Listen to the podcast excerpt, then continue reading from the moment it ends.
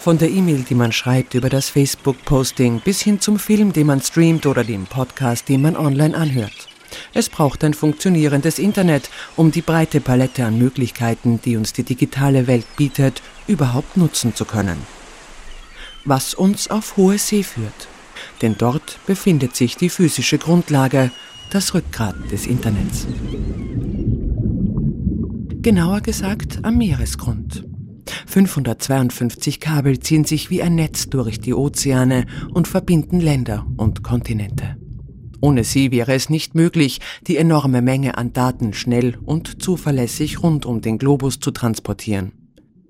Manche Kabel sind recht kurz, wie das Celtics Connect Kabel, das mit einer Länge von 131 Kilometern Irland und das Vereinigte Königreich verbindet. Eines der längsten Kabel mit 20.000 Kilometern ist das Asia America Gateway Kabelsystem, das die USA an Australien vorbei mit Asien verbindet.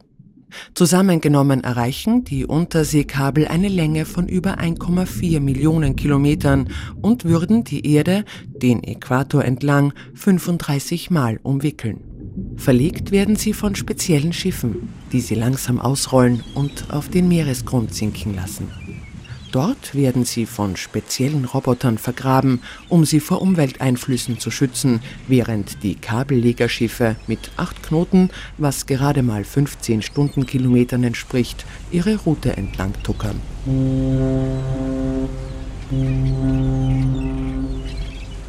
Die Kabel selbst sind gerade mal so dick wie ein Gartenschlauch. Darin befinden sich gut umhüllt und isoliert Glasfasern. Fäden, die so dünn sind wie ein Haar.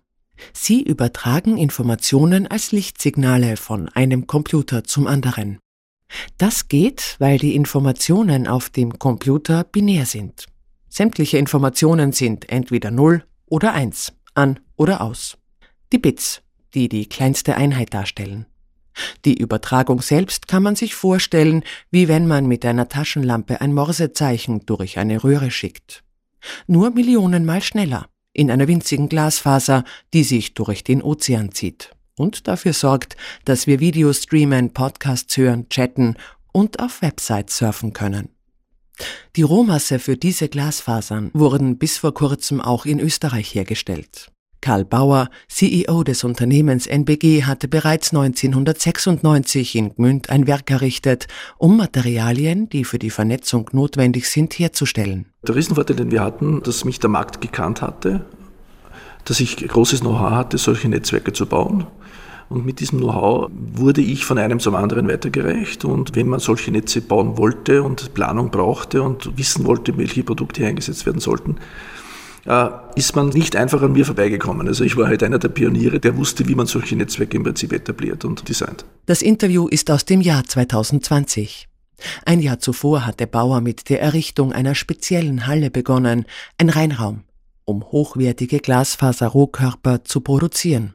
Denn um Lichtimpulse so schnell wie möglich zu transportieren, braucht es mehr als ein kaputtes Einwegglas, das man einschmilzt. Also grundsätzlich ist ein Glasfaser das Produkt des reinsten Glases der Welt. Ja. Das reinste Glas der Welt wird eigentlich nicht so hergestellt, wie man sich das vorstellt, möglicherweise aus alten Glasflaschen, die man eingeschmilzt, sondern im Endeffekt wirklich aus reinsten Gasen und reinsten Stoffen. Hier wird in Gasen, die man im Endeffekt in einem Brenner hat, Stoffe eingespeist und aus dieser Flamme entsteht Siliziumasche, wenn man das vereinfacht jetzt sagt. Ja. Und diese Siliziumasche wird genauso wie wenn man Zuckerwatte, wenn man spinnt und dann hat den Holzstab und sammelt im Prinzip die Zuckerwatte ein, sammeln wir diese Asche ein bei einem rotierenden Glasstück. Und das wächst dann, dann haben wir im Prinzip ein wunderschönes Teil, der ausschaut wie Asche und ausschaut wie eine große Stange aus Glas, also aus dieser Pulverform. Und dann wird das konsolidiert mit 2200 Grad, wird das dann wirklich zu reinstem Glas. Das bedeutet zum Beispiel, wenn man sich heute das vorstellt, was ist rein und was ist, wenn man Fensterglas hat, dann hat man, wenn man Fenster aufmacht, dann sieht man, es ist heller. Wenn man es wieder zumacht, ist es ein bisschen dunkler. Das ist die Dämpfung, die Dämpfung des Lichtes, ja, was dieses Glas erzeugt.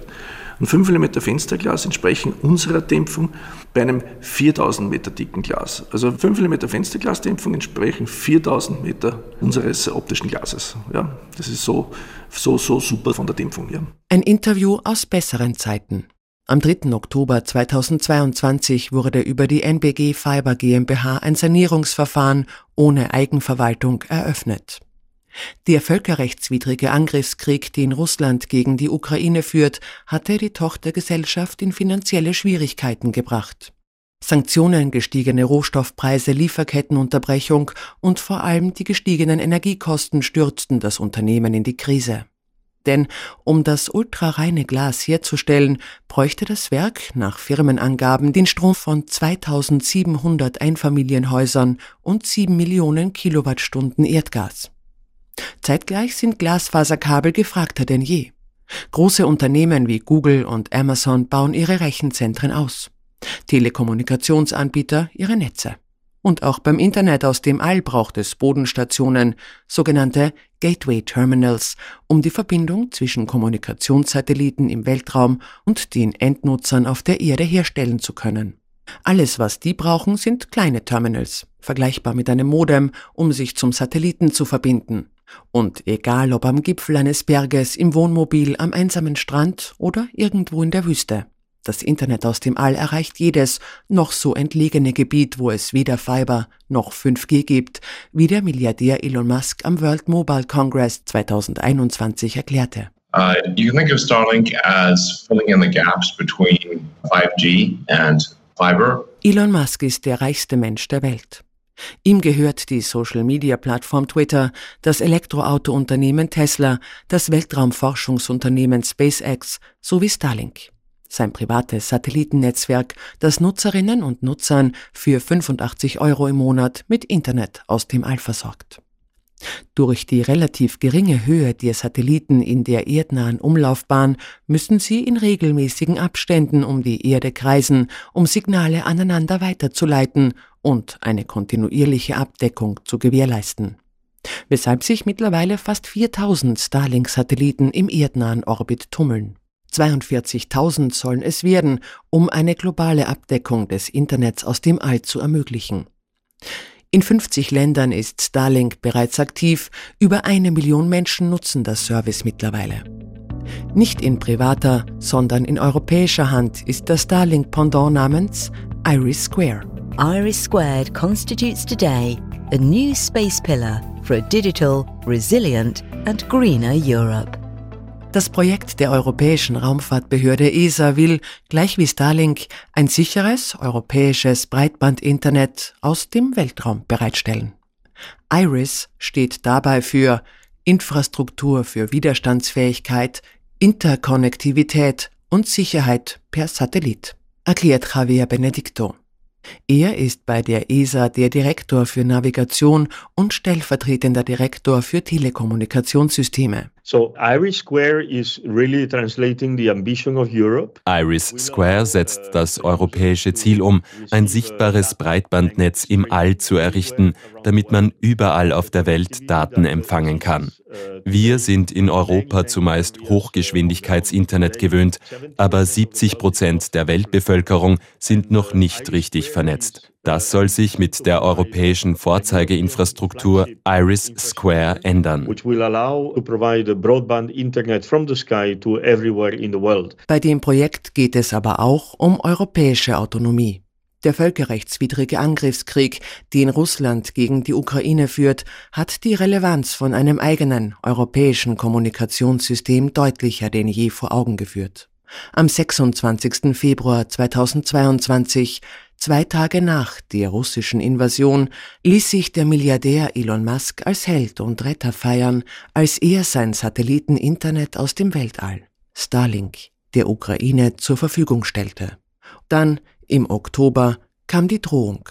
Ohne eine Förderung der US-Regierung könne der Internetdienst für die Ukraine nicht aufrechterhalten werden. Entgegen der ukrainischen Darstellung, dass man für Dienste und Terminals bezahlen würde, twitterte der Milliardär von den hohen Erhaltungs- und Sicherungskosten. Und es dauerte einige Zeit, bevor er zurückruderte. Mit einem erbosten Tweet, dass andere Unternehmen Milliarden an Steuergeld bekämen, er aber nicht, versprach er dennoch, das Internet aus dem Weltall für die Ukraine weiterhin aufrechtzuerhalten.